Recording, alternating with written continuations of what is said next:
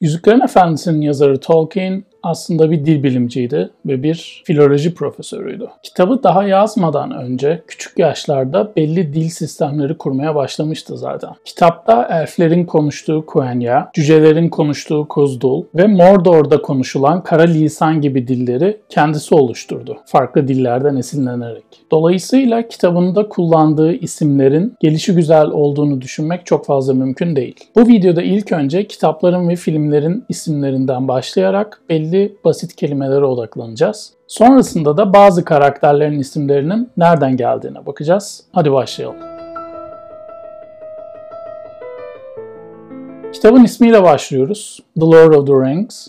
Lord kelimesinin birçok anlamı var. Kitabın çevirmeni efendi olarak çevirmiş ki bence bu kitap için en uygun çeviri olabilir. Efendi anlamının dışında lord kelimesini tanrı anlamında da kullanıyoruz. Bu kelime aslında eski İngilizce'deki Hlaford kelimesinden geliyor ve bir evin reisi, yönetici, koca, üstün gibi anlamlara geliyor.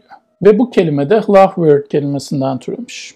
Bu kelime ise ekmek, somun anlamına gelen hlaf kelimesi ve koruyucu, guardian gibi anlamlara gelen word kelimesinin birleşiminden oluşuyor. Yani köken olarak lord aslında ekmeği koruyan kişi demek.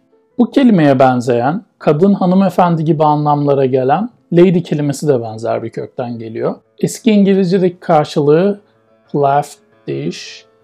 Um, telaffuzundan tam olarak emin değilim ama bu kelime ekmeği yapan anlamına geliyor. Yani lady ekmeği yapan, Lord da ekmeği koruyan anlamlarına geliyor. İkinci kelimemiz yüzük anlamına gelen ring.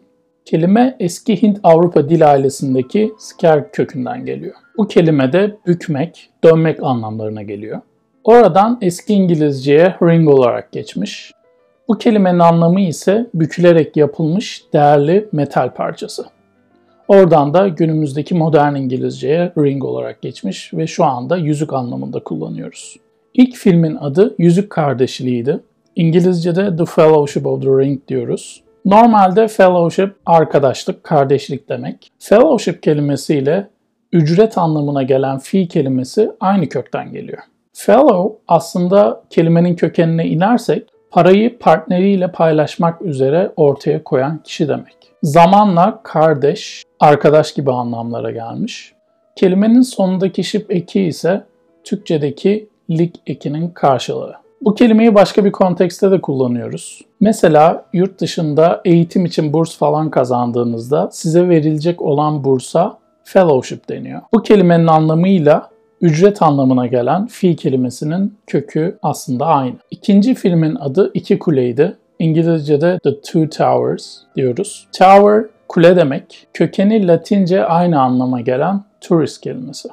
Üçüncü filmin adı Kralın Dönüşü'ydü. İngilizce'de The Return of the King. Return geri dönmek demek. Kelime yeniden anlamına gelen re önekiyle dönmek anlamına gelen turn kelimesinin birleşiminden oluşmuş. Kelime Latince tornare'den geliyor. Oradan eski Fransızcaya torner, eski İngilizceye de tornian olarak geçmiş. Günümüzdeki modern Fransızca'da tourner olarak kullanıyoruz. İngilizce'de de turn olarak kullanıyoruz. King kelimesinin kökeni ise çok belli değil. Tahminen eski İngilizce'deki aile, ırk, akraba anlamlarına gelen kin kelimesinden geldiği düşünülüyor. King de yani kral da bu grubun başındaki yöneten kişi oluyor aslında. Diğer bir kitabın adı da Hobbit. Hobbit kelimesi normalde İngilizce'de olan bir kelime değilmiş. İngilizceye bu kelimeyi aslında Tolkien katmış. İlk defa 1937'deki kitabında kullanmış. Öncesinde 1859 yılında Michael Denham'ın yazılarında bu kelimeyle karşılaşılmış aslında. Ama İngilizce'deki yaygın kullanımını Tolkien'in kitabından sonra görüyoruz. Buradan karakterlerin isimlerinin köklerine geçiş yapabiliriz. İlk önce dört Hobbit'le başlayalım. Frodo, Sam, Pippin ve Merry. Frodo kelimesi eski İngilizce'deki Frod kelimesinden geliyor. Frod kelimesi de wise demek. Yani akıllı, bilgi anlamlarına geliyor. Frodo'nun soyadı ise Baggins idi. Bu da eski İngilizce'deki begging kelimesinden geliyor. Bu kelime de öğünler arasında yemek yemek demek. İkinci hobbitimiz Sam. Sam'in aslında uzun adı Samwise ve bu isim aslında Frodo ismine bir gönderme. Samwise yarı akıllı demek. Frodo akıllı, bilge demekti. Samwise da yarı akıllı demek. Üçüncü hobbitimiz Pippin. Pippin kelimesi Latince'deki peregrinus kelimesinden geliyor. Bu kelime de pilgrim demek yani yolcu. Dördüncü hobbit Mary. Bu kelime Galce'den geliyor ve aslında Great Lord demek yani ulu yüce tanrı. Hobbitler dışında karakterlere bakarsak muhtemelen en önemli karakter Aragorn'ide. Aragorn ismi Tolkien'in kendi Sindarin dilinde oluşturduğu bir isim. İki kelimenin birleşiminden oluşuyor. Aran aslında kral, king demek. Ngorn ise saygıdeğer demek. Yani Aragorn kelimesi saygıdeğer kral anlamına geliyor. Diğer bir karakterimiz Legolas. Legolas'ın ismi de Tolkien'in kendi Sindarin dilinden geliyor. Yine iki kelimenin birleşiminden oluşuyor. İlki yeşil anlamına gelen laik kelimesi ve yaprak anlamına gelen las kelimesi. Bu iki kelime birleşmiş ve Legolas kelimesini oluşturmuş. Legolas aslında yeşil yaprak demek. Diğer bir karakter Saruman.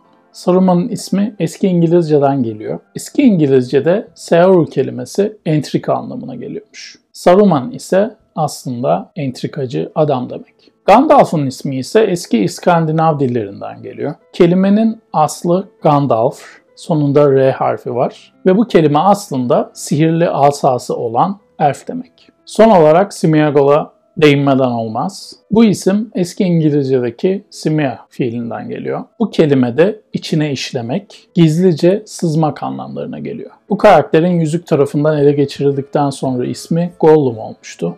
Aslında Gollum kelimesinin bir kökeni yok. Çıkardığı seslerden oluşturulmuş tamamen uydurma bir isim. Bugünlük Yüzüklerin Efendisi kitaplarının ve filmlerinin isimleri ve bazı karakterleri üzerinden bazı kelimelere odaklandık.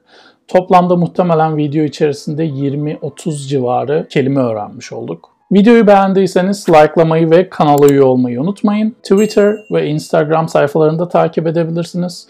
Bölümü podcast olarak dinlemek isterseniz Spotify, Apple Podcast ve Google Podcast'te bölümler bulunmakta. Tüm bu sayfaların linklerini aşağıda açıklamaya koyuyorum. Önümüzdeki haftalarda görüşmek üzere. Herkese iyi günler.